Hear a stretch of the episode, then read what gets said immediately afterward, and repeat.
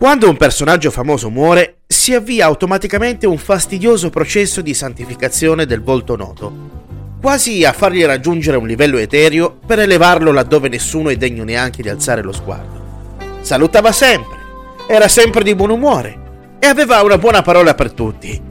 Strano che se ne parli sempre bene non appena smettono di respirare, non trovate? Una situazione che si ripete sempre più spesso visto il numero di volti noti che hanno raggiunto l'altra dimensione negli ultimi due anni. Ma se c'è una persona che non necessita di melliflue e rivendicazioni di stima, è proprio quella di Maurizio Costanzo, scomparso il 24 febbraio all'età di 84 anni. La notizia della sua morte, arrivata all'improvviso, è sembrata quasi uno scherzo di qualche buon tempone.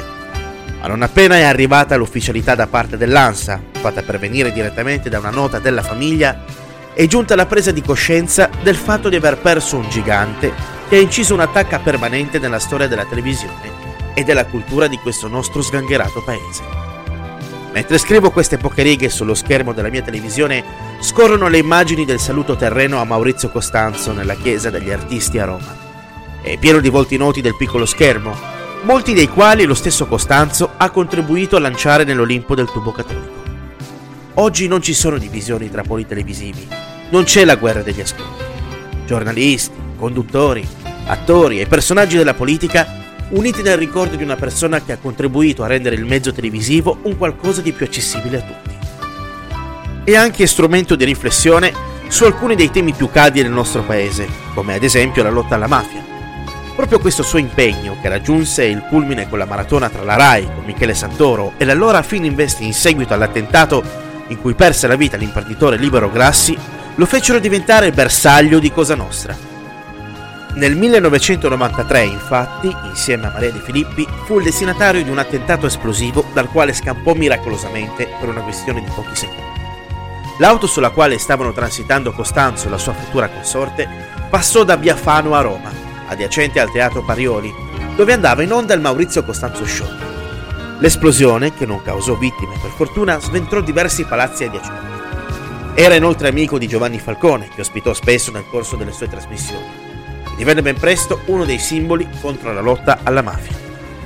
La mia mente viaggia indietro nel tempo, fino a quelle domeniche pomeriggio passate in compagnia dei miei genitori e dei giochi di società, mentre in tv andava in onda Buona Domenica. Costanzo faceva da anfitrione mentre si alternavano personaggi quali Fiorello, Paola Barale, Demo Morselli, Massimo Lopez, Luca Laurenti, Claudio Lippi e molti altri. Una televisione diversa e forse patinata, ma che oggi, con gli occhi della nostalgia molto probabilmente, ci sembra più semplice e forse più felice. Per non parlare delle puntate del Maurizio Costanzo Show, della sua iconica sigla e dei grandi ospiti che si sono susseguiti e che hanno rappresentato uno spaccato di un paese che ormai non c'è più e che vive degli sbiaditi echi della sua storia. E se oggi siamo qui a rimarcare la nostra visione di giornalismo gonzo, che non abbiamo la presunzione di definire la migliore o la più giusta in circolazione, per carità, ed esiste Bad Literature Inc., è anche grazie all'esempio di figure carismatiche come quelle di Maurizio Costanzo, di cui l'informazione nostrana ha un vitale bisogno. La sua morte ha mostrato il lato fragile dei volti noti dello spettacolo, insegnandoci che non c'è davvero niente di male a mostrarsi umani di fronte alla morte, che ci rende davvero tutti uguali.